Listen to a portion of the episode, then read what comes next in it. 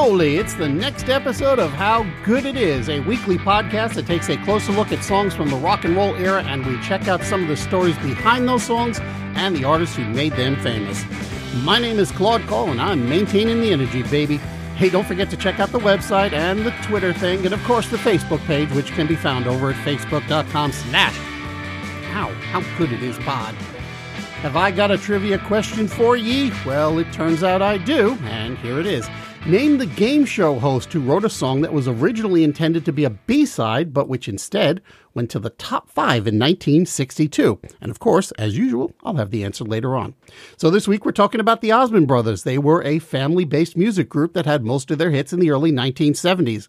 Now, while George and Olive Osmond had nine children altogether, the core of the group was originally composed of four of the sons Alan, Wayne, Merrill, and Jay. They got their start as a barbershop quartet, performing in the Ogden, Utah area, which is where they grew up. The money they earned appears to have had two different purposes. Uh, first was to earn money to support brothers Virl and Tom, who had severe congenital hearing impairments and they needed hearing aids. And the other reason was to serve their mission for the Mormon Church. Now, the boys were pretty young at this point. Alan was the oldest at nine years of age, whereas Jay was only three but they had both the talent and the ability to perform comfortably on stage. Enough, in fact, that in 1962, at which point Alan would have been about 12, George took them to California to audition for the Lawrence Welk Show. Well, in the end, they didn't get to meet with Welk, but while they were out there, they took a visit to Disneyland. And at some point during the day, Disneyland's director of entertainment uh, happened to be walking through the park when he saw the boys singing along with the Dapper Dans. Now, the Dapper Dans is the barbershop quartet that performs in the Main Street area. He was impressed enough that he booked them to appear on a segment of the Disneyland After Dark episode of the show, Walt Disney's Wonderful World of Color. Ladies and gentlemen, from Ogden, Utah, the Osmond Brothers.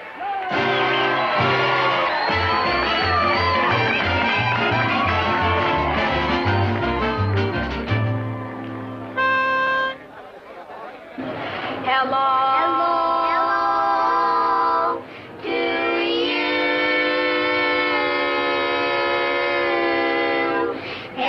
To everybody. Hello to everyone. Now we're here to spread good cheer with songs and lots of fun.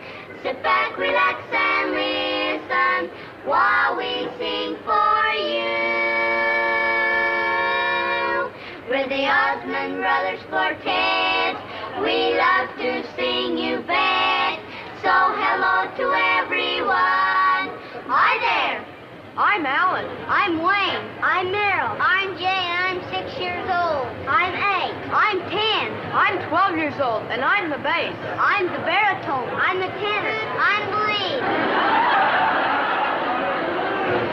We're side by Side by The cute thing about this video is that there are reaction shots of the audience throughout, and you can see early on that this audience doesn't know what to do with this act at first, and they actually do get one over about this point in the video, and I will link it over on the uh, website. At any rate, the episode of Disney ran twice in April and then again in July of 1962, and you can find it in on DVD nowadays. Uh, this in turn led into, uh, to the Osmonds getting booked on Andy Williams' variety show on a regular basis up until 1967 when the show was canceled. A couple of years into this run, uh, younger brother Donny joined the group, and after the show was canceled, they signed with Jerry Lewis's show until that show was canceled in 1969. By then, coincidentally, Andy Williams had a new variety show, so they returned to Andy Williams. Unfortunately, that show didn't last very long at all. It was around this time that they decided they really wanted to become a rock and roll band, so they convinced George to let them make the change. They recorded this song called Flower Music, which didn't chart, but it did demonstrate that they might have had some talent for the genre.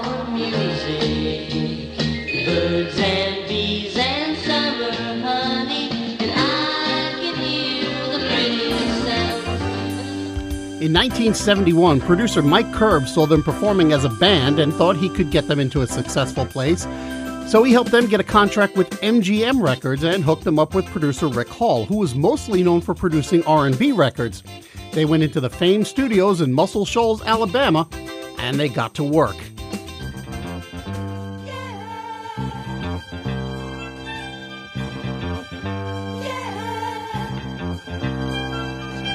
You've been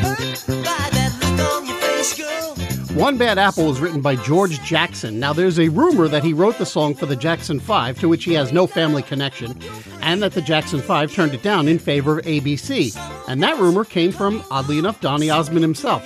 But the story doesn't make sense because George Jackson was one of the staff songwriters in Muscle Shoals, so it's not likely that he'd have written a song and offered it to a Motown artist first. At the very least, he'd have shot for an Atlantic R&B artist since so many of them recorded there.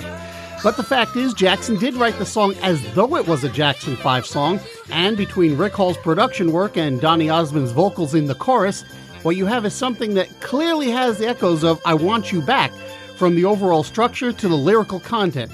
Just listen to this clip from the Jackson 5 and see if you don't agree.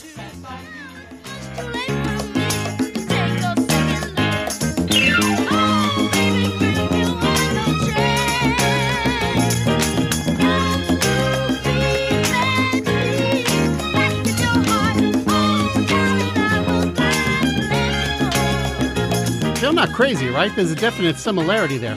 Oh, and incidentally, the album, which is titled simply Osmonds, features a Motown medley on it, and it sounds about exactly as you'd expect it would.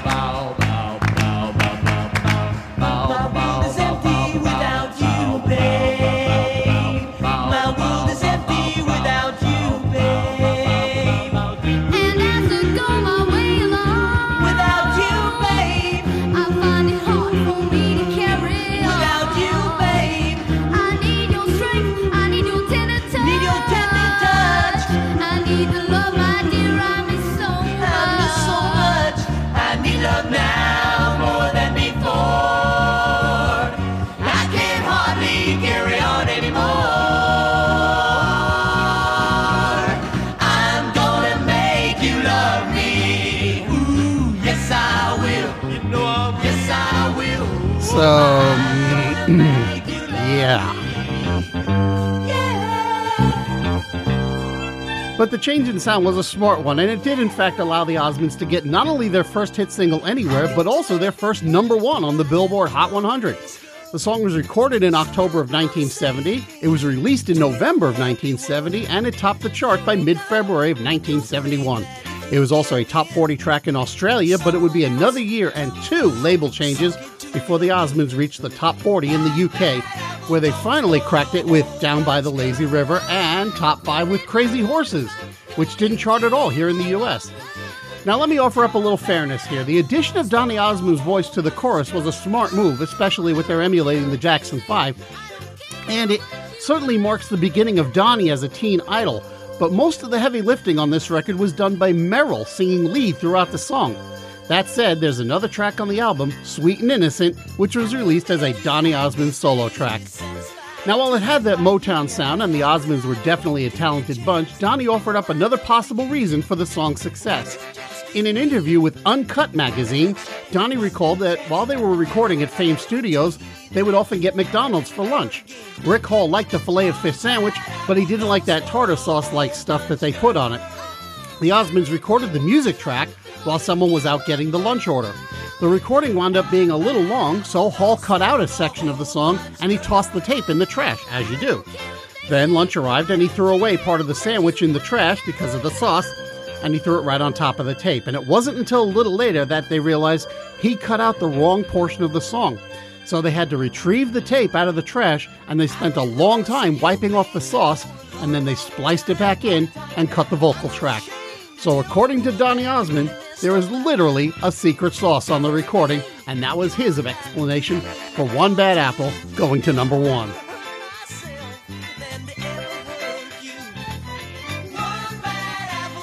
All right, it is time. I love that story. It is time to answer today's trivia question. Back on page two, I had asked you about a game show host who wrote a song that was never intended to be a hit, but it made it to the top five anyway. That would be Chuck Barris, game show producer and host of the original Gong Show, which was a purposely low budget talent show that ran into the in the 1970s. And the song?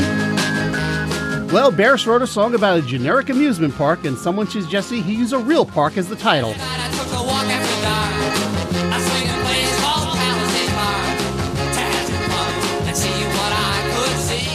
At the northern end of Manhattan and he looked across the Hudson River at the New Jersey Palisades Cliffs, and that's where the park was located. And so he was inspired to use the amusement park that sat atop those cliffs for his song. He worked the park into the lyrics, and he made it the title, and a song was born.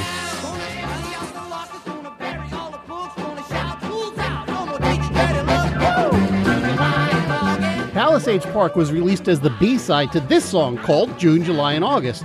But a DJ in Flint, Michigan accidentally played the wrong side and the song caught on, eventually reaching number three in the US in June of 1962. And that's a full lid on another edition of How Good It Is. If you're liking the show, share it with someone you love. If you're not liking it, share it anyway as your revenge on someone you hate. If you want to get in touch with the show, you can email us at howgoodpodcast at gmail.com or you can follow the show on Twitter at howgooditispod. You can also visit, like, and follow the show's Facebook page at facebook.com slash howgooditispod. Or you can check out the show's website, howgooditis.com, where you might find a few extra bits. Thanks as usual to Podcast Republic for featuring the show. We're up to number three. That's cool.